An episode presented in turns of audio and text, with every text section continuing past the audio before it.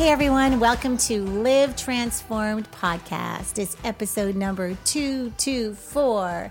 And we're thankful that you've joined us, that you've decided that this is a good thing to do. And I really believe that this is going to be an incredible episode together. So, welcome, Jim. Mm. Glad to have you. It is good to be here. Because if you weren't here, then it would be me by myself, and that wouldn't be okay. That'd be- I'm okay. You, you do great.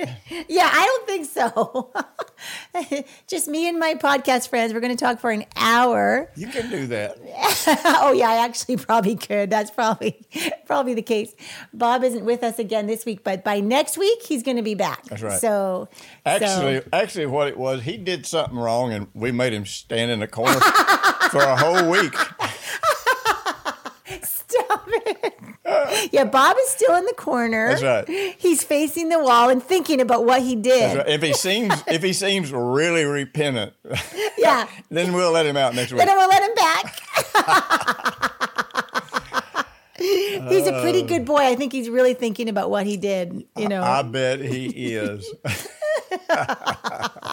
he's actually. I mean, I just love that he's just out. He's doing something for my mom and dad where they Yep. needed him. And what isn't it cool, Jim, that you can love others by loving who they love? Oh, yeah. I feel so loved by Bob that he takes good care of my parents. You know, and I just love that. So You know, I can remember when, as a young pastor, you know, people would come to my church. And, you know, got to remember, I, I, I really went into ministry way too early. Nearly everybody does. I mean, I wasn't, I never wanted to go into ministry. I just wanted to minister to people. And so, what happens when you're effective at helping people, other people start building things around you. And you look around one day, like, where'd all this come from? what, why did all this happen? Yeah. And so, it wasn't that I minded pastoring. yeah. But uh, I don't know. It just you know all the pieces were not aligned in me properly to to be that great at it. yeah. But uh, uh I, but you know I think I was a good pastor. I wasn't codependent. You know I wasn't the kind of pastor that that would chase you down if you laid out of church. I wasn't the kind of pastor that stood at the back door and shook hands with you. I didn't play all those games about we're going to try to keep you here, giving you no money as long as we can, all that kind of stuff. But um, but that you know, it was a learning experience. And one of the things God taught, told me really early on about my life is like, look, this is not what you're called to do, but this is what you're going to do until you learn the life lessons about working with people that you need to learn. And so, so I spent about 30 years in pastoral type ministry. I mean, I was doing crusades and all that kind of stuff at the same time.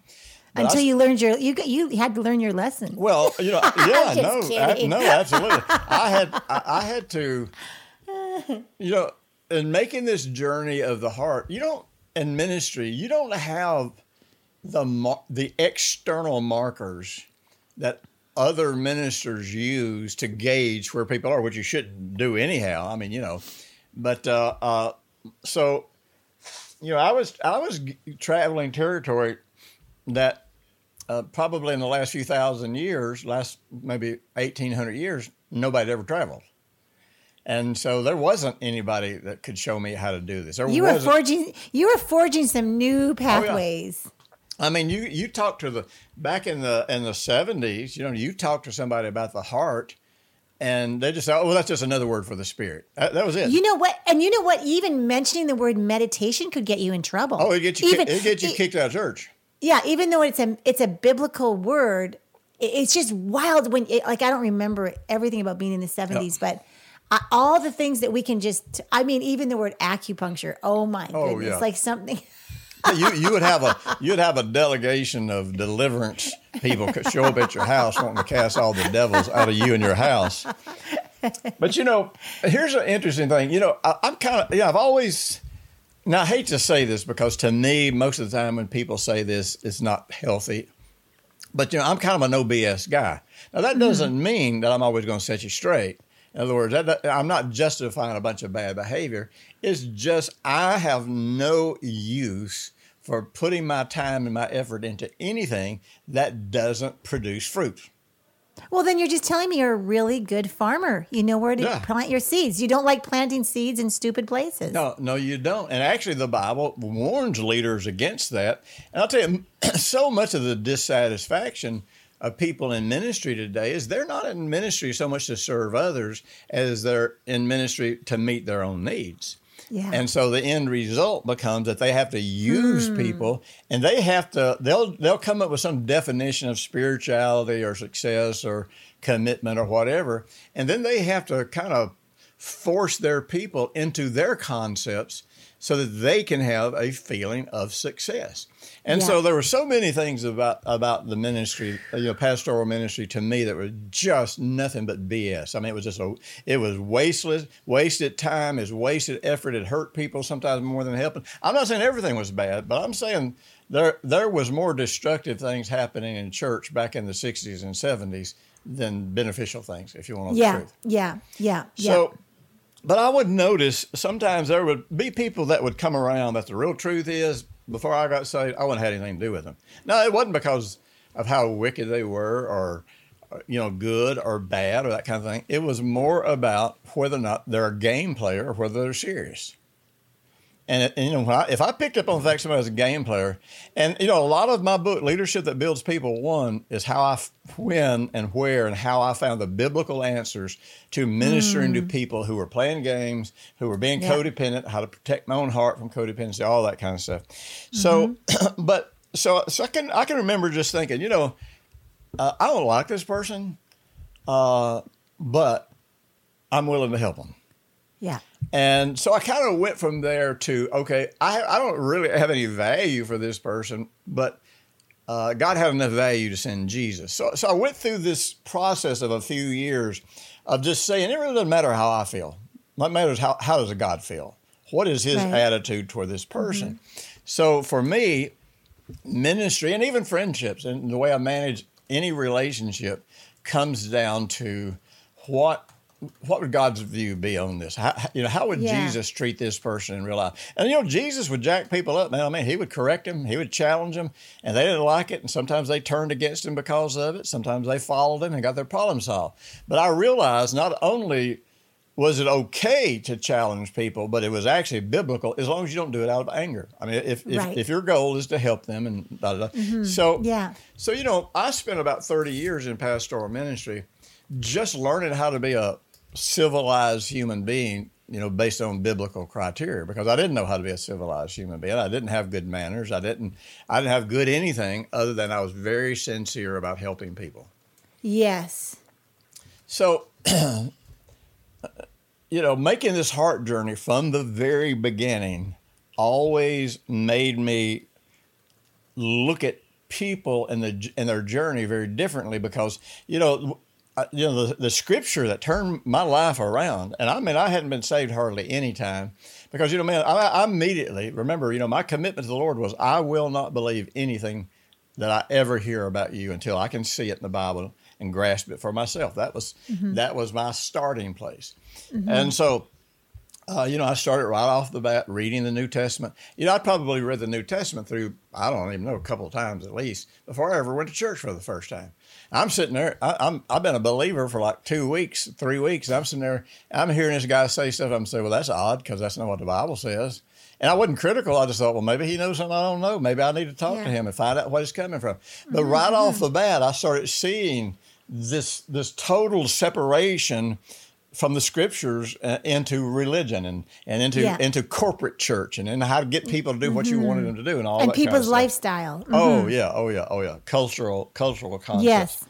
So so anyhow, you know, the very first scripture about the heart that, that really, really spoke to me. And I'd already taken notice and I, I was already doing meditation. I didn't call it meditation. I didn't even know what that word meant. You know, but but when I read the Bible, I was always stopping and thinking about what would that look like in real life? What would it look like if instead of Jesus being there laying hands on people, if it was me laying hands on people, you know? and so so so I'm just I'm, I'm doing all this hard work. Didn't know it was hard work, but. Uh, Yep.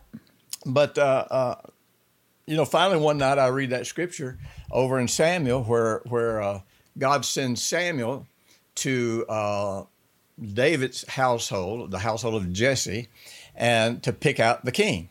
And you know, you remember the story. You know, he Yeah. they didn't even they didn't even invite David in. You know, he was the he was the runt of the litter. You know what I mean? He didn't even Yeah. look. He probably he probably had a big old wart or something on his nose or something. they didn't even bring him out in public. You know, and so uh, you know Samuel the prophet was ready, uh, based on the outward appearance, to anoint somebody as king, and God uh, stopped him and said, "I don't look on the outward part. I look I, I look on the heart. Don't Yeah. don't ever look on the outward part." Man, I'm telling you what, I had an explosion inside me that night. That, I mean, it was it was like I downloaded, Uh, uh, you know, a terabyte of information all at pff, just lightning fast speed to come to Yeah. to come to realize if if whatever I'm doing with God is not from my heart, it ain't even real. It's just something made up. It's just religion. It's something I'm doing to impress God or impress somebody else. And so, man, I'm telling you, it it it it, it took me on a, It- a U-turn, so to speak. Yeah, yeah, yeah, yeah. So anyhow, over the subsequent years, I started learning that if we would use the tools that God laid out in the scripture for influencing our heart, there was nothing that we couldn't overcome. There was nothing we couldn't change. There was there would be Yeah. you know you know Yeah. I, you know this this year by the way at, at some at the World Changer weekend, which we are having a live World Changer weekend here this year, and we're going to have live worship, and we're working on right now uh, live streaming for those for those that can't come. But uh, um, you know this this year uh, the the title is always above, never beneath, and then the subtitle is the biblical secret to always winning. And I'm telling you, I, I have believed from the first day I gave my life to Jesus. I believe from that moment forward that a believer should win by God's definition, winning, not by my carnal definition, not you know all that stuff. But in every situation, I should win every time. Yeah. And now that may mean I have to repent. That may mean I need to treat somebody better. That may mean I got to deal with me. But it means that I get a biblical outcome, you know, within within the scope of God's promises for us. So, you know, when you think about that, then you start realizing, okay, I'm going to read the Bible. I'm going to do all these things. And I did, man. I, I mean, to this day, I still read the Bible. I meditate on the Word of God. I pray, you know, all that kind of stuff. But but it's with a particular focus. God, what are you saying to me? You know, hmm. no, you know, no matter what I, scripture I read today, Yeah. I, I I ended up having an opinion about that scripture, and so if, if that's you, if this opinion I've reached about this scripture, this understanding of scripture, then it doesn't matter that I have ad- adopted a new philosophical concept. Then the real issue is how do I apply this to my life? If I believe this is what you're showing me, how does this look in real life? So, you know, all of that kind of brought me down to I want an intimate relationship with God from my heart. I want a heart to heart connection with God. And you know, you know, we talked uh, last week about the uh, about the two mems. You know, the uh, the open mem and the closed mem. And the closed mem represents how God speaks to you in private. Now, you you uh, probably know more about what I'm about to say than I do, but one of the things that came became uh, biological science in the last couple few decades is a very interesting thing that happens when a mother is nursing her baby. Oh, okay. I was gonna say, why do I know something that you don't know? You know, oh. you know, you know a lot of stuff I don't know. Oh, yes. Well, especially about nursing babies. That's right, absolutely. I put about four years into that altogether. you know, uh, uh, it's amazing how many of these metaphors that we never look at when we're trying to understand the character of God. And it talks about, you know, like a mother loves a child. We don't, we don't read, we don't use that to form our sense of God's character and devotion to us. You know, you know, we'll read a scripture like that, then we'll turn around and say, "Yeah, He loves you so much, He'll kill you if you don't do right." You know, stupid. You're like, what? Yeah. What? How Yeah. stupid are you? Right. And and you know, then it talks about you know a wife loving her husband or a husband you know loving his wife, and you're thinking, man, how how did we get so goofy? How did we get so religious? And how did we get so mean hearted about God and lie about Him the way we lie about Him? You know, well, hmm. so you know, th- you know, there is a bond between a mother and child that does not exist anywhere hmm. in creation. Right. Now, one of the interesting things is when a mother holds that baby up there in her arms and, and that baby's nursing, man, usually she's looking at that baby. Yeah. Not all the time, but usually, Yeah. you know, she's looking at that baby, and man, she's just thinking about how much she loves that baby and all these feelings. Well, Yeah. now you'll notice, now a baby might go to sleep when they're nursing, but you'll notice so many times that baby is looking back at that mother and Yeah. directly into her eyes. Yes. Yes. Yes. Now, studies show, and, and this, there have been biological scientific studies, show that they will somehow be able to identify the brain patterns by the thoughts of the mother. So she's sitting there thinking, "Man, I love you. I, you know, I'm going to be here forever. I will never, never let anything happen to you. You know, you're the most precious thing in my world." Well, they now know that those brain waves, those thoughts, show up in the child's brain. Really? Oh yeah, and so it's it's called entrainment. And so what hmm. happens is in this intimacy, no words have to be said. In this intimacy, everything the mother is feeling and thinking about that child is actually getting imprinted in their brain and ultimately their heart. And so there's a syncing up and there and there is a feeling of connection that some kids will never have uh, because they never had that experience. You know, maybe their mother had to work and didn't get to breastfeed, but it could be made up later. I'm, you know, Yeah, of course. you know, I, I do that, and you, you you heard me talk about this with uh, like when I when I'm training, like when I was training Hooch. You know, I would just I would get I'd just get down on his level, and I would just look him in the eye, and I would think about what kind of dog he is. You know, uh, Hooch, even though he could be a vicious killer because he, you know, he's 115 pounds of mostly muscle, and he's a breed that is bred to protect their owners and all that kind of stuff. But what's interesting is he's probably one of the most polite dogs I've ever seen. Mm, mm, Totally. You know, I've experienced him. oh yeah, yes. you know, like if I if I come in the house, So honoring. uh, like he's just so respectful. Like he's like he's a respectful yeah, dog. he won't go upstairs until I say it's all right to go upstairs, or or Brenda's upstairs. He won't go off and leave her until she you know gives him. permission. so he he he cooperates with all Mm-hmm. almost everything. Well, part of that is because of entrainment. You know, because you can't talk Mm. to a dog in English because they don't understand English. They only understand dog. And, and so, but, but you can do that with a pet and look in their eyes and you can think about all of these positive things about how you love them and care for them. Oh. That gets imprinted in them. Yes, yes, yes. And it's almost less interrupted because they don't have a bunch of thoughts to Yeah. resist you or anything else. No, They're it is. Yeah. you know, Chaim Bentorah. Just like a child. Yeah. You can influence a child because they're not resisting the thoughts. When you're It- saying I love you, they're Yeah. receiving them. They aren't It's Yes. non intellectual. Yeah, thank you. That's what I was trying so to say. you know, Chaim Bentorah, my Hebrew teacher, you know, he uh, he loves hooch, and every time he looks at hooch, he just says, "I have never seen such soulful eyes in an animal anywhere."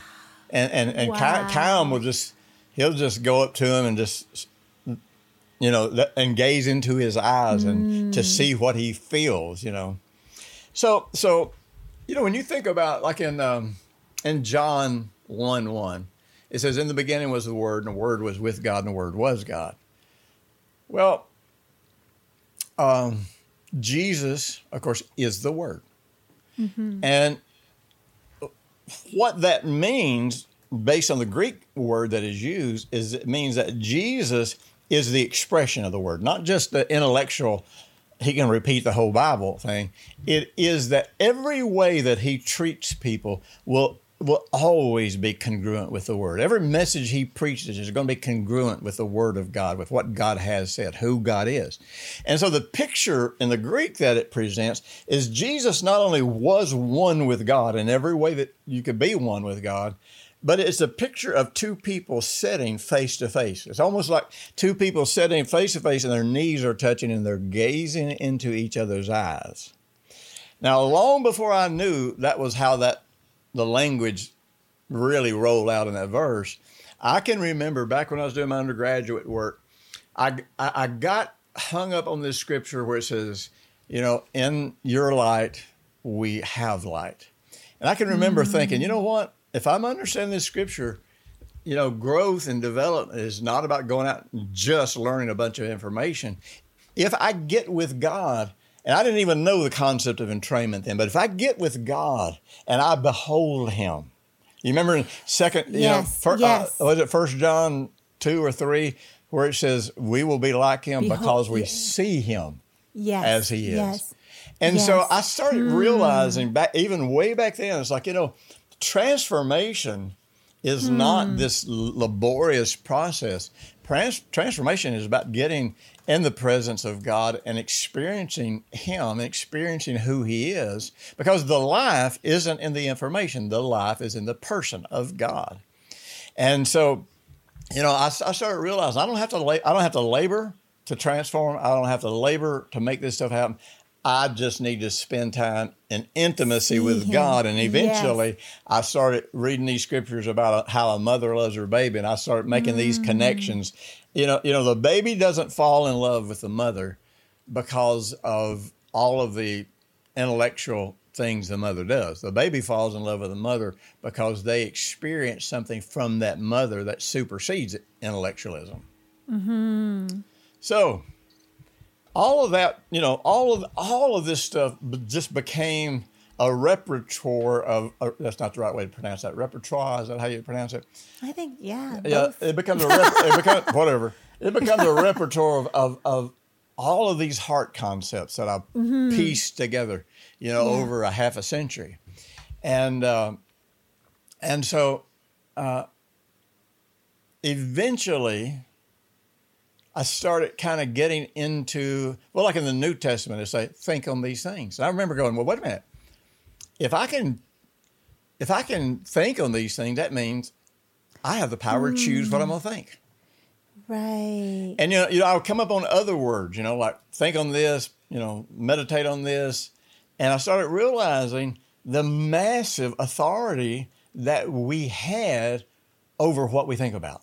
Yes. And how it affects us and how it affects our feelings and our experience oh, yeah. and our present moment and our and, and the choice that we have that even when i'm in the middle of something challenging i still get to choose my thoughts that will change my experience yeah. will transform my feelings and if being content and happy and, and peaceful is one of my favorite feelings i get to choose to have yeah. that anytime anytime Anytime. Now, see, we've uh, you know we were taught you and I and people from our generations. I'm older, considerably older than you, but but still, we uh, we came up through that word of faith and a little yeah. bit of charismania and a little bit of Pentecostalism yeah. all shook yeah. up together. I got, you know? I got all kinds of those. Oh mm-hmm. yeah.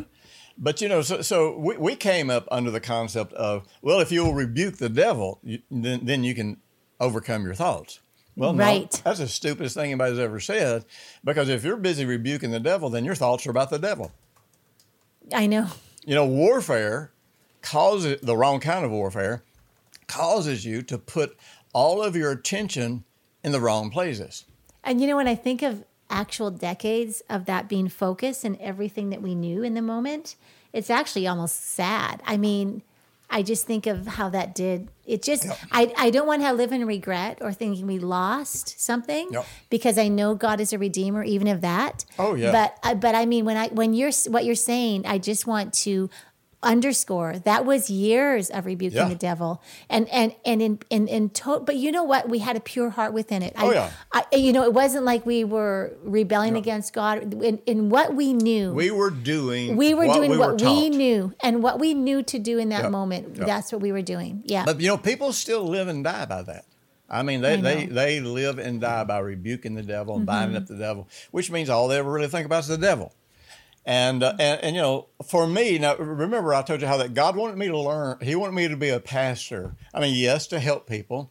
Yes, you know, our church started churches all over the world. You know, Bible school. All, I mean, you know, I, I was fulfilling my destiny, but I was also going to school at the same time. Yeah. And so, here's what I started noticing. I started noticing all of these big name ministers they actually believed that them screaming at the devil and them doing things in their meetings that people went home and totally overcame their problems because of one event in a meeting.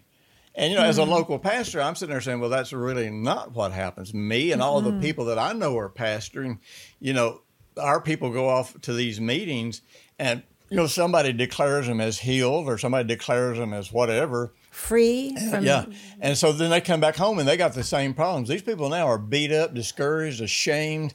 You know they've gone they've gone on, on a stage and testified to the fact That's that they've right. overcome and now they're totally humiliated. And I, yeah. and so so you know one of the things i had to learn as a as a pastor was that victory nobody has victory until they themselves believe it and yeah. declare it for themselves. Yeah. if they're declaring it for me it's not. It's not going to be victory. If they're declaring it no. and, and, hope, it's not going to be victory. So, so just you know, you know, I was just watching all this stuff. I was just watching all the things that that people did, and and you know, I was, I was in a meeting with a guy, one a bit well known guy, and, and and I'm not going to call his name, but in this meeting, he said, "We're going to turn off the cameras, because I want to minister. I, I want to minister to people here privately, and personally." And I mm-hmm. thought, you know what? This is kind of impressive because most of these yeah. guys don't do this. They want right. they want that prayer line calling, and so I was really like, man, yeah, I, wow, know, that's cool. Yeah. Let, us make this personal, and yeah. Mm-hmm. But then I happened to look over in a part of in the, up in the uh, uh, seating and upstairs seating that had been blocked out. No, they still had cameras rolling, and so you know, he did that thing that people did back in the day. You know, they'd say, but that's so suggestive. Like that's oh, just, I mean, that's just playing with people. Well, they were lying. Mm-hmm. I mean, just they were they were yeah. lying. They were just saying right. the cameras weren't going to be on, and they were. So, yeah. so you know, he started out like I was. You know, you know, he started out with, okay, anybody wants wants to give their life to the Lord today, and then come down here because I just want I want to lay hands on. I want to be a blessing to everybody. So come down here.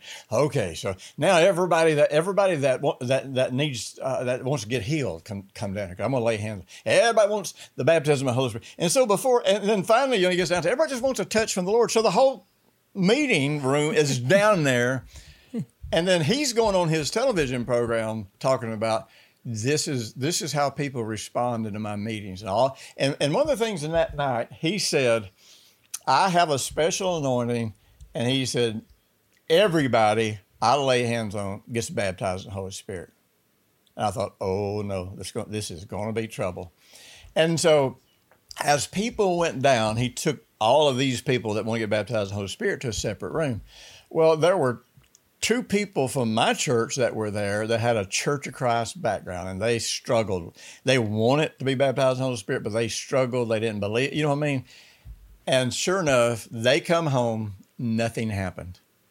And here's this guy that says everybody he lays now their their limiting belief that this isn't for me now just got yeah. cemented. Like yeah. it's definitely not yeah. for me. I, I must be disqualified in some way. So, you know, one of the things that the Lord spoke to me was not to get critical of those guys, even though I struggled with it and I had to work my way through it.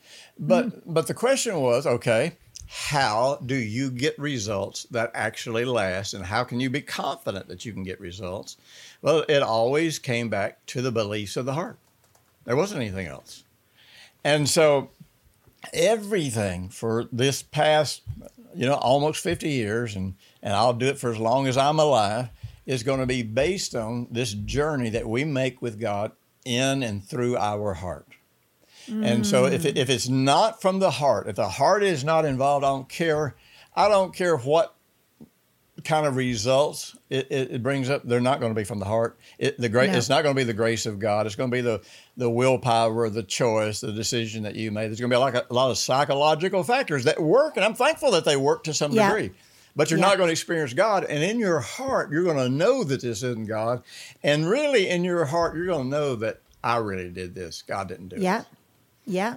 So and looking at so, so you know so then i said okay so i will spend the rest of my life learning about the heart i will spend all of my my life learning about how to develop and create exercises things that god mm-hmm. you know does and shows us so mm-hmm. one of the things that's really really interesting is all of those places where the bible tells you what to think where mm-hmm. it tells you what to remember where it yeah, tells you, what, what to think. focus yeah. on where it tells you mm-hmm. what to choose and so so then I started realizing, okay, uh, so I, I've got to unravel this stuff and say, okay, if I'm going to think this, what is the process? And so, Right. so I got to, I got to start looking at all the scriptures about thoughts. You know, if I'm going to overcome this, what is the process? So, a really interesting thing about stability that I began to see was that stability is primarily based on what you think. Right. Now, the problem with this is that, you know, we were taught to either rebuke the devil or we were taught just stop thinking it and then you're going to have victory. Well, the problem is there are thoughts of the mind and there's thoughts of the heart. And thoughts of the mind, you know, basically uh, just all about what we're focusing on. Whatever I'm focusing on, I start thinking about it, and that starts producing some type of emotion. And, and but thoughts of the heart, they emerge not based on the fact that you're just focusing on something, they emerge from the beliefs that you've developed about yourself and, and who you are in this circumstance. Mm.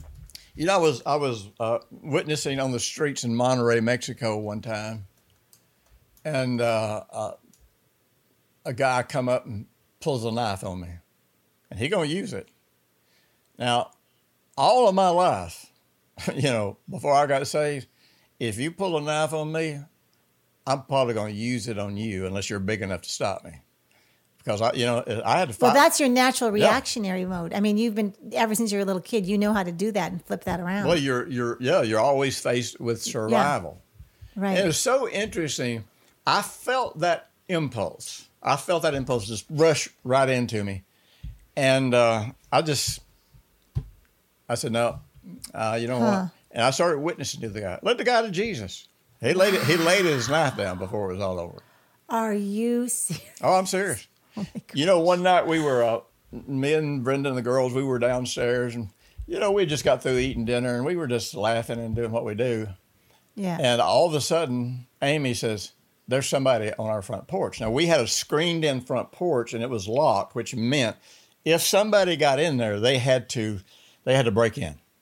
yeah. And so, you know, I thought, okay, I'm going to go out there and find out what's going on. So, so I went out and walked out the front door, and out the corner of my eye, I saw movement. And hmm. you know, you remember, you know, in front of our house right now, we have about five big windows. And if you, I don't know if you remember, all of those used to be double doors. Yes. Yes. Yes. And those double doors were inset, so you could step back in that inset and not be seen. But I just caught this guy going back into the inset, and uh, and and I looked over at the at the at the screen door, and it, it had been cut, so I knew he had a knife. And I thought, okay, my girl's in there, my wife's in there. I ain't letting anybody hurt my family. And so my first thought was, I'm going to be real casual. I'm just going to act like I'm looking around and I'm going to get the drop on this guy. And whoever he is, I am going to hit him so hard his his grandkids are going to have migraines because because I am not letting anybody get in here and hurt my family. And so, man, I you know I was just about ready to spin around on that guy. Oh my gosh. And I tell, and the Holy Spirit said, "Be a peacemaker." So I stopped, and I, you know, I shared Jesus with him. I led him to the Lord. He thought that this was a halfway house for for women who had drug problems, and he thought his girlfriend was here, and he was going to break in and, and oh, rescue her. Wow. Wow. But you know, I've had those kinds of situations happen where just right in that moment, you know, Yeah, a- something you, you. You have a thought, and then you We start having those. emotions. But here's the thing: if you've got another belief in your heart, it will always overcome the emotions. Mm-hmm. Supersede. Yeah. Yeah. always. Yeah. So your belief will always be more Yeah, powerful. always, always. So, Wow. so you know, in looking at this whole thing about what you think, th- then it came down to the fact that all of our thoughts are based on memories or Mm-hmm. imaginations. Yes. That's it. All thoughts. Oh, can I, can can I also say and interpretations? Well, that Of yeah, all of those? it Yeah. is interpretations. It's it's, Yeah. the, it's not just the memory itself; it's the judgment, the interpretation. It's right. all the factors involved with having a memory, Right. and then all the factors you weave into having an imagination about the future. Right. See, right. even when you read the Bible and you're renewing your mind at that moment, you are interpreting everything you read based on a memory or an imagination. So, so Isn't that wild? Like, isn't that wild that we are naturally doing this? Oh, yeah. all the time, and we can all admit it. We all do it as we're reading. We're basing it either on a memory or an imagination of the future. but if we are told that this is the devil doing this, Yeah, then we go to someplace totally destructive. We go to someplace we don't Mm. even feel like we have control over. right. Yeah, Start fighting with the devil, which gets and us. then we get so disempowering. Like it, Oh, yeah. it's just, and it actually just confirms the fact that we have to fight this. And it's Yep. like, wow, and that's going to do the that force is going to be the very opposite energy of what needs to be happening here. Well, you know, it's interesting that the Apostle Paul says that that, and and I think it's in Ephesians where he talks about, uh, uh, you know, all these things we need to understand about who we are, what who we are, what we have in Jesus. I think it's in Ephesians three, I think, or two, and he, you know, he, so he's talking about, uh, you know, all this, and then it gets down to. Then we have we have to be aware of the resurrection power, the power that raised Jesus from the dead. And when it, there's two places at least that I can remember when we're in the scripture it talks about Satan being under our feet, and one place it says it's the God of peace, not the God of war, that puts him under mm-hmm. your feet. And then I think there in Ephesians, it's uh, may, that may not be in Ephesians, but there's two places. Then there's another place where it talks about our peace, him being under our feet because of our mm-hmm. peace. Mm-hmm. Not because we're warring, not because we're fighting, you know, because that, that says we don't believe what Jesus did anyhow. You know, we don't believe he conquered the devil. We don't believe in that stuff. So anyhow, you know, uh, so all that to say, man, I have spent almost 50 years and will, however many more years I'm on this earth, I will spend learning about the power of thought, imagination, uh, memories, meditation, all this stuff. So suddenly it started coming alive to me all the times that God would talk about remembering things, certain things. Remember this, remember this. Well, when he talks about the when he talks about the uh, the feast or what we might call the sacrifices, he tells us to do this as a memorial. It is supposed to be a deliberate creating of a memory Yeah. and, and, and instead of putting our judgments and our religious junk in there, we're supposed to remember this based on the reasons he said that he was doing it, not not not what who our Mm-hmm. On pastor his reasons. says. Yeah. Right. So, so you know, now, and keep in mind. Uh, and by the way, I'm getting ready to release a brand new Foundations of the Faith for new believers. But uh, every one of the foundations of the faith is actually a correlation to one of the feasts. Every one of them. And so, so see, God never changes. He never says, "Hey, you know, I had a good plan in the Old Testament, but you know what? I got a better plan now. Y'all ready?" You know, it's like, "Are you kidding me? Come on, God is God, never changes." Yeah. and so I'm, uh, you know, we might have different biblical terminology. We might have God might give us different ways of understanding something by showing us different perspectives, but it the basic truth doesn't change. So God told the children of Israel about you know they had to be holy they, they could not believe they could not be like the people in the world around them and they could not have beliefs about him like the other gods the pagan gods but the jews brought all that stuff with them they did they did not i'm telling you that that's why i mean stop and think about it you know that there were actually two people and, and you know, there's debates about how many people came out of egypt some people say 70000 some people say over a million i don't know Wow. but th- let's say seventy thousand. So seventy thousand people say, you know what? We're gonna go. We're gonna go to town and buy a popsicle or something because it's hot out here. And so you get out and you head to town. And by the time you get to the popsicle stand, everybody's died but two. So you know, sixty-eight thousand nine hundred and ninety-eight people died on that journey, and only two went into the promised land out of that whole group. Whoa. That's pretty. That's pretty wild, ain't it? I've never thought of that context. So that means that we have to look at hmm. all of this as believers and say, man, we need to go back and Whoa. read this. We need to pay attention to what God said to them because they all could have went in. And the Bible says there was one reason, only one reason they didn't go in. Book of Hebrews is because of unbelief. That's it. There was no other reason. You know, it wasn't because the giants were bigger than them. It's because of unbelief. It wasn't because uh, the walled cities that they would have to fight against because of unbelief. You know, it wasn't because of any of these reasons that we come up because God is bigger than every one of those situations. Now, when you when you come out of Egypt, every experience you have coming out of Egypt, you know, this starts with unleavened bread. Then it goes to the Passover. Then it goes to first fruits. Then it goes to crossing the Red Sea. Then it goes to Sinai. And so it goes to all of these things. Well, all of these things are really demarcation points of growth of experiences that we need to have. so that- personally, personally. you and me, we need to Yeah. have these personal experiences. Yeah. So that when we get to the promised land, we can go in and possess our possessions. See, if, if we don't make these growth points on this journey, yeah, then even if God just snaps his finger and gives us the promise, we'll lose it. We'll mess it up. We'll throw we will it have nothing to sustain it. Yeah. We will not have the character to sustain Yeah. it. We won't have the most of all, we won't have the belief system to sustain it. Yeah.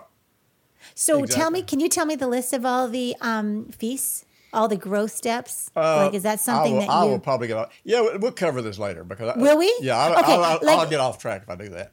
Okay, If you but don't just to let you, not at all. But I'm just saying, if I want to know, then Yeah. I know there's listeners that want to know that maybe in a podcast in the future we could kind of go through Yep. that present that progression Yep.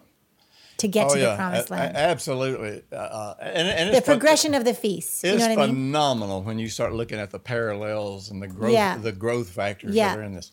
Yeah. So, all right. So, now, so God is really interesting. Of course, first of all, let me say this: the Jews changed the priority of the feast.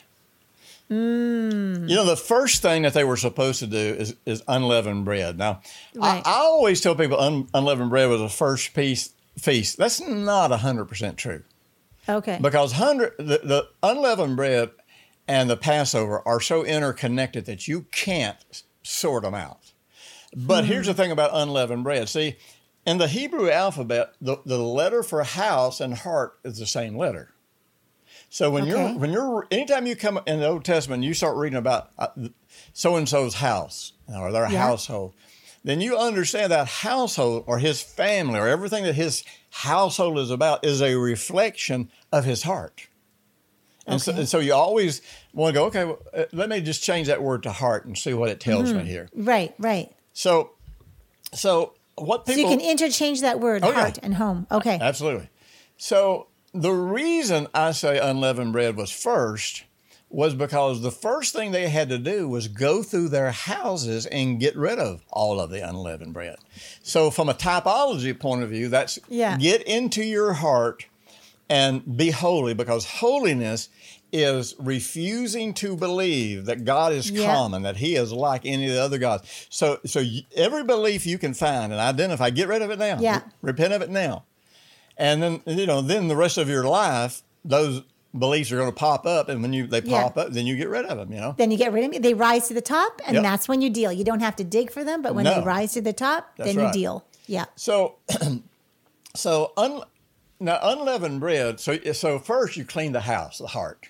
Mm-hmm. You know, you go you, and you're you're dealing with beliefs. Mm-hmm. So then then they make the leavened bread, and on the night of Passover, then they eat the leavened bread with the Passover lamb. So there's all kinds of typology that could come into Wow. that. For example, uh, you know, of course, I think leaven represents beliefs more than it does individual sins, but I think that's a Yeah. continuum. So, so you stop and think, eating the leavened bread on Passover represents the fact that Jesus has delivered you from sin. Yeah. And that's that foundational belief. But also, Passover means that the first belief that you have to deal with, and if you don't deal with this first belief, you will never get the rest of it right. And the first Yeah. belief is God has delivered you from wrath by the blood of Jesus. Yeah. Now, if you don't settle that, you'll never have Yeah. stable faith. You'll always be Right. wondering if God's Wondering trying to around, test you right. or tempt you. And that's what all the Jews always Yeah. believe. They always believe all, all this stuff is a big old test. It wasn't. Yeah. So, so God gives. Oh, by the way, let me just say this. So now the Jews consider uh, Yom uh, Yom Kippur to be the first feast. It's Oh, not. interesting. It is Huh. not. And if they had stuck with what God had told them, it's like settle this issue about the wrath of God 1st Mm-hmm. But, but see, they don't have a basis for that because they don't believe in Jesus. And that settling the issue of the wrath of God, you know, that Passover being that first belief that God has delivered me through Jesus. I also wonder if that first belief is, and He is my source of absolutely everything. Not is that true or not? yet? Well, I think that it would be. uh, I think it would be very congruent with the concept that He is my source of life.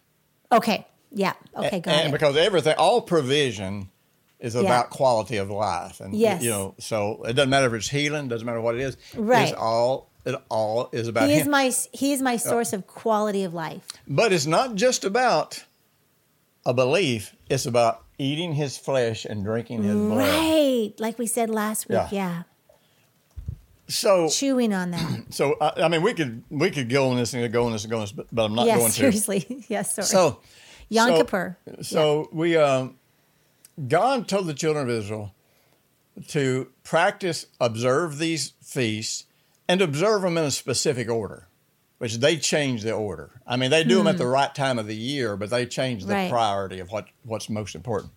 Yeah. So, uh, so we realize then that uh, uh, that God says, now what I want you to do, I want you to observe these every year, and I want you to do this as a remembrance or as a memorial. There's different words for it, but mm-hmm. but those words mean I want you to look back, but I want you to engage your heart.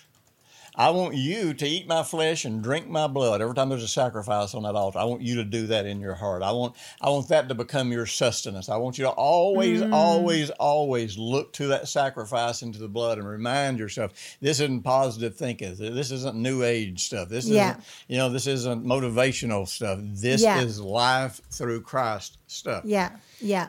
So, so again, so I'm supposed to look at it. I'm supposed to engage my heart in it, but then I'm supposed to look forward and say, okay, now based on where I am now, based on where I'm going, what does this tell me about what God will do for me in the future? And what God will do for me right now. So, so you know, you're creating this life continuum of this is who God is. He never changes. He's always with me. You know, He always protects me. He's always my deliverer. The blood always delivers me from wrath. So this is not God doing this for me. I, you know, the gospel of peace. Bam. You know, there you are. Yeah. And so, so God tells me, He says, do this every year, every year, so that you can keep this alive in your heart. Yes. Now, I think I mentioned this back a few weeks ago. For years as a pastor, I really struggled with the fact that people didn't keep the fundamentals alive in their heart. Yeah. you know, uh, uh, people would get in the faith movement, and before long, I can remember one time uh, there was a church that used to have me in all the time to speak, and so uh, you know, I was going to go over there to speak, and I- said, you know, the, the truth is, you know, we were talking about what I was going to speak, and I, I said, truth is, I think what your church really needs is they need to get more connected to the love of God. Mm-hmm, mm-hmm. And that pastor said, we, we don't need that. We're way beyond that. I'll tell you something. When you are beyond the foundations, principles of the faith, then you're already off the rails. You're already off. Yeah. When you're not building every part of your life on these Those foundational principles, Yes, yes. you are off the rails. You're not Yeah. building on the foundation of Christ and his finished work. And so Christ hadn't come then, but the, this was the forerunner. This was the model of what we have in Jesus. Every year, go back and go through these feasts. Now, Mm-hmm. sadly, when most Christians go back and try to observe the feast, they try to turn themselves into into Hebrews. Right, right, right. And that's not the point. No, it gets ridiculous, it gets goofy, and usually ends up in legalism and ritualism and all that kind of stuff, and leaves Jesus out. Right, right. Now you've lost Jesus in the process. So, so I realize that God is saying, I have to create memories. All right. hmm Now, the first group of Israelites that saw coming out of Egypt, that saw the Passover, you know, that experienced the Red Sea, that experienced deliverance from Pharaoh's army, that experienced Mount Sinai. You know, that first group, they were looking back at an actual event that they could remember. Mm-hmm. Mm-hmm. Nobody since then has an actual event to look back to, but we are told to remember them. So this means that God is saying, not only do you have control about what you think, you have control about what you remember. And you can create the memories that that would be that would come from a perfect life of growing up in a family that loved God and treated you right and always being delivered and always having all of your needs met. You can grow up and, and in wow. your heart you can have yeah. something happen to where yeah. that's your only sense of self that you have. Wow. Wow. So, you know, you, you, you start realizing, okay, now when I came to Jesus, here's what's supposed to happen. And, you know, I don't know what's happening to people in churches. I, I, I don't know. I, you I don't want to be critical or judgmental. I don't want to assume something that's wrong. But, you know, I've talked to hundreds, if not thousands, of people that, you know, got saved in church. I said, so tell me, tell me what you believe about the resurrection of Jesus? Well, he, he, he was raised up on Easter. So what else? What else? Uh, I don't know. And you start asking them questions about the death, burial, and resurrection of Jesus. No clue other than cliche responses. You know, they can quote a scripture or two. And not personal. Oh, not, no. No, not something they've chewed on or. Right. Uh, yeah. So, As we say, eat the flesh, drink the yeah. blood. Not that kind of. So, that, but that's what we're supposed to be doing. We're supposed. Right. To, God says there's something in us that on a regular basis, if we do not go back with our memories and experience these things as if we were there, that we will lose these, this foundation, and then we will build everything on wood, hay, and stubble instead of building it on hmm. the cornerstone, Jesus Christ. Hmm. And then we just last week, I remember, Jim, we were talking about value. If you truly value your foundations and value yeah. God, then this will be something that you value enough that you will do this. You know, back, I think it was last year, maybe a year before last, I started asking pastors, it's like, okay, uh, uh, tell me, I'd say, tell me a little bit about uh, what you think your role is in the pulpit. In other words, tell me, tell me kind of where you get the sermons you preach and what you have in mind. Mm-hmm. Well, basically, and I'm not saying this is wrong, but almost everybody said would come up with this concept of inspirational. And so whatever I'm inspired to preach this week is obviously what God's telling me. Now, is that true? No. Sometimes it's true, but just because you have inspiration or imagination about it doesn't mean God's telling you to do it. Does that mm-hmm. make it wrong? No, it doesn't make it wrong. What does it? What's the problem then? The problem is it produces very unstable Christians. Mm-hmm. Mm-hmm. Now, when you think about a journey, and so it, it, I, I, won't go through all the questions, and I wouldn't let them know that I was gathering information. I just want to know. Yeah. What, I just wanted to know what they thought. Yeah. So, you know, my concept, I used to describe this in our school of ministry. I say, you know, as the pastor, it's sort of like I'm the captain of the ship and we're navigating icebergs and all this kind of stuff, but we're on a journey. My job is to take you from where we start to the end of that journey without you drowning and your life being destroyed in the process. Mm-hmm. So, if if every sermon I preach is an inspirational tidbit that may be good and may be valuable, but it doesn't link to the overall picture, then none of the people hearing me are never going to understand what is the open mem, what is the open yeah. message that tells me what I'm right. supposed to be doing, the, you know, yeah. you know, the journey that I'm on. Mm-hmm. And so, you know, people can talk around it. And I, you know, I, golly, this sounds so critical. I, I don't want to be critical. I'm just, I'm just telling you my experience. You know, talking to people. Mm-hmm. mm-hmm. People can talk around it. They can say a lot of the right buzzwords, but as often as not, the great majority of people, when their when their backs against the wall, none of this stuff means anything. It's not what's going to come to their minds. It's not what's going to rise up out of their heart. They're not going to know why healing is theirs. They're not going to know why they don't have to, you know, they can overcome condemnation. Yes, yes. They have no biblical Yes. basis rooted in God Himself and what He Mm-hmm. did through the Lord Jesus. wow. What do you suggest for this? Well, so God says, I want you to, I want you to, every year, I want you to, re- I want you to memorialize. I want you to right. remember so some of this. these foundations, if you if they're attached to a time of year or you do it every year, then it just keeps them alive. or However you do. I, I don't care how Oh yeah, I gonna it. say you don't have to turn Yeah. it into a ritual Yeah. or anything. Yeah. So, so if I take, if I, if I create this memory about crossing the Red Sea, and in this memory, I am there because I, I am creating this as med- I'm moving this from a memory to a meditation.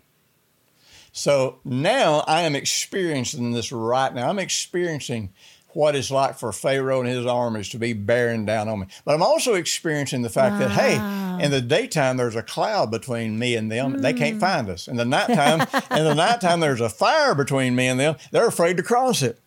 And so, love this. and so, you know, you you make this thing as real as you possibly can. So now, what happens is this becomes your memory.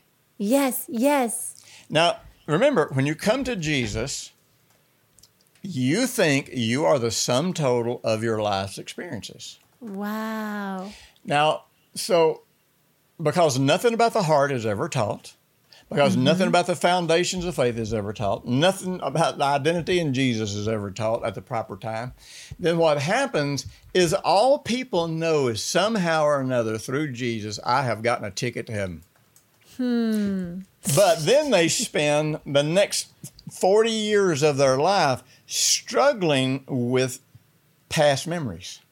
Hmm. You know, the hurts that I had when I was five years old, the mm-hmm. time I got molested when I was 14, Right. the time some, you know, the time somebody broke my heart, you know, when I was 21, the divorce that I went through at 30. You know what I mean? Yeah. And so, so the thing is, we are coming to God and we're saying, man, I am this, I am this mess of pain and sorrow and the hurt, and this is who I am.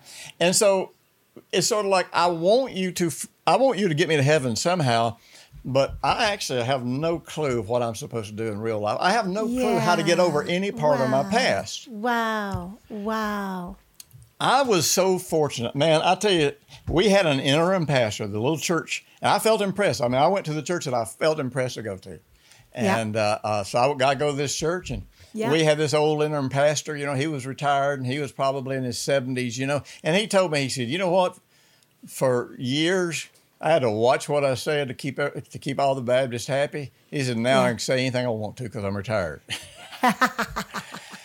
and so. Uh, you know, so, so I went in and told him about giving my life to Jesus and that sort of thing. And so he told me about water baptism. And uh, uh, he taught me a few other things, but but water baptism was a really really big thing. And I, you know, I've ex- talked about this on here before. How he talked about my faith had to be involved. I had to imagine myself dying in that watery grave, which is really kind of even gets into crossing the Red Sea. Yeah. Uh, I had to, I had to, I had to have the belief. I had to produce the belief in my heart through baptism that going down in that water was me absolutely dying, and coming up mm-hmm. out of that water was me being raised up with Christ. Hmm. And I tell you, I- I, think back to that old guy. I'm telling you what, I, I'm thinking, boy, people did not know what a treasure they had in that old guy because Yeah, you know he was just an old country preacher, but buddy, he he had these basics hammered out. Yes, he did. And they were real to him. He wasn't just No. preaching, he was those were real to him. Oh. So so most people come to Jesus, but the thing is they still have this sense of I am who I've always been. So now that I'm a Christian, I'm going to go get counseling and I'm going to pray and I'm going to beg God and, and He's going to fix these things in me. Mm-hmm. So rather than becoming a, a believer and saying, oh, everything that I've been up to this point is dead. That's what he told me. He said, well, I, and he, you know, I can't even remember his country terms, but he said, now when I stick you down in that water, He says, inside you, you got to somehow determine that everything that you have been till this point is dead, and I'm burying you, and you and Yeah. and you can never. And he told me, he said, you don't ever talk about that old man again like it's real. You don't never talk about your past life Wow. like it's real. Wow. You don't ever bring it. this up. I love it. I'm I like, love okay. it. I'm like, Okay. I'm doing that. Yeah. And then all of, see, I'm really catching this, Jim, because then my memories can be ones that I've created with Jesus in that place of meditation that I have lived through, putting Right. myself through the Bible stories. But like having that cloud. But you stop and think. Yeah. if you believe something in your heart Mm-hmm. and you really believe in your heart, it alters your sense of identity. Yeah. So, see, if I believe that I have died with Christ and I Mm. Believe that I have been raised up with Christ, then Yeah. I don't ever have any sense of I need to fix something from my past because that guy's dead. I mean, Right. that'd be like that'd be like saying, you know, my granddaddy, he been dead about twenty years. I think I'm gonna take him to the hospital and see if they can make him feel better. Right. And that's I that's really what we're doing. you. Right. I get it. So I really, it. we're living under a false assumed identity of that person who died. You're right. You know, anybody out there's got a criminal background, uh, you know, all you got to do to get a new identity, go down to a graveyard, find somebody that Yeah. was born about your age, Yeah. uh, get their name, birth date, go contact records, get all the information, and you can get a social security card and everything saying you're that person. That's what Wow. that's what criminals do. They take on the identity of a dead person. Someone's dead. Yeah. Well, that's what we do as believers. We take on the identity of this person that's always, that already died. So we're trying to counsel him. We're trying to help him. We're trying to encourage him. We're trying to get him to be alive again, but just be a better version of ourselves. You know, you know Ah.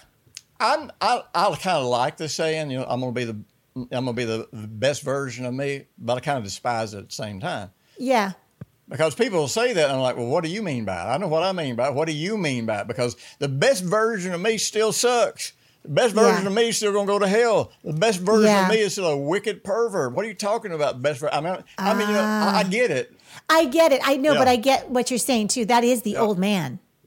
So, if I become a new creation, then if I don't have memories, if I don't have new memories, I will always default to my old memories. Right. Right. And so God is saying, take all of these feasts, which all they all align themselves with the six foundations of the faith. Repentance from dead works, faith toward God, uh, doctrine of baptisms, you know, laying on of hands, the resurrection from the dead, and eternal judgments. I got news for you. I don't even meet, meet many Christians that even believe those doctrines anymore. You start talking about eternal judgment, like, oh no, there's no, there's no judgment. I'm in Jesus. I, got news for you. There's going, there's going to be a, a judgment seat. There's going to be a couple of judgment seats, and you need mm-hmm. to understand how they work so that you don't have condemnation, but also so that you make your life count, you know, for the rest of your mm-hmm. life. Mm-hmm. So, I have to find a way, like I say, to go back and live that experience, but I also have to find a way to bring that into modern history. And this new man, I get to create a new memory based Yeah. on the blood of Yeah. Jesus. I get to Yeah. I get to create a new memory based on uh, the you know first fruits, res- Jesus' resurrection from the dead. I get to create a new memory about crossing the Red Sea, coming out and being baptized into the body of Christ. I get to create a new memory about getting baptized in the Holy Spirit and all of God's laws being written on my heart. You know, I, I get all of these new memories Yeah. based on everything that happened. And here's an interesting thing. Now, Jesus has fulfilled, what is it, three or four of those feasts. All of the others are about his second coming. Hmm. So if I get hmm. solid in these that I've already seen, then I can start projecting, if you will, me meeting Jesus when he comes the next time. Right. You know, right. Right. Me standing before the judgment seat of Christ where the Right. rewards are handed out, all that kind of stuff. Yeah. So I start creating these new memories. So what, what triggers them, when I start thinking about my past, I don't think about that criminal past that I had. I don't think about Right. that immoral, ungodless person. I No. start thinking about, oh, yeah, that past where, yeah, we stood up to Pharaoh. I remember I was there. I was right Yeah. there looking Pharaoh in the eye. I was saying, no, Yeah. no, no, no. We're going to, you Yeah. know. Yeah. You've communicated this so well and spot like I love that word inspiration because Yep. now we can read through this and now it's next level Oh yeah. of experiencing Yep. the love of God, experiencing his rescue and experiencing his triumph. Yep. All of all of it. Experiencing new life, experiencing all of this. Yep. Everybody ju- can jump in on our uh, on our weekly cyber church every Thursday. I Yeah. release a new cyber church, Okay, good. and you know I'm going through a lot of this right now in cyber Okay, church. good. So so, Okay, it, so it's there, and we'll make it available every way we can. And by the way, Okay, let good. me remind you, if you want to come to uh, World Changer Weekend, that's going to be the Mm-hmm. third weekend in July, which I think is like the 16th. 15, 16, 17, 16, 17, 17, 18. Yeah, yeah, yeah. And we're going to have a party. Party. That's right. Going to have some In great Huntsville, worship Alabama. music. Yeah. So uh, come on down. We'll ha- we'll ha- we'll do something. We'll do something inspirational. I can tell you that. yeah, you, you, we will make a memory. Yep. We'll make a new mem- another new memory to layer right. on. That's right. Yeah. Oh, thanks so much, Jim. I just love what we talked about today. Oh, and, yeah. and so thankful. I can't wait for next week. I just love this trek. I love this journey. And I love you guys who are listening that we get to do this together. And I'm just believing for you for this is that the old man is gone and the new is alive. And just be alive. You get to be Yep. alive in that new man in Jesus. And when and remember when you start to have a memory about your about your old man past, Yeah. you just need to go. Whoop. Nope. That person's dead. Right. And you need to choose how you want to think about your new life. Right, exactly. You get to choose Yep. and you get to remember. Jesus said we Yep. have the authority to how we get to think. I love it. Yep. Okay, you guys, thanks so much. We'll Mm-hmm. see you next time. Have the best week and we love you. Okay, bye bye.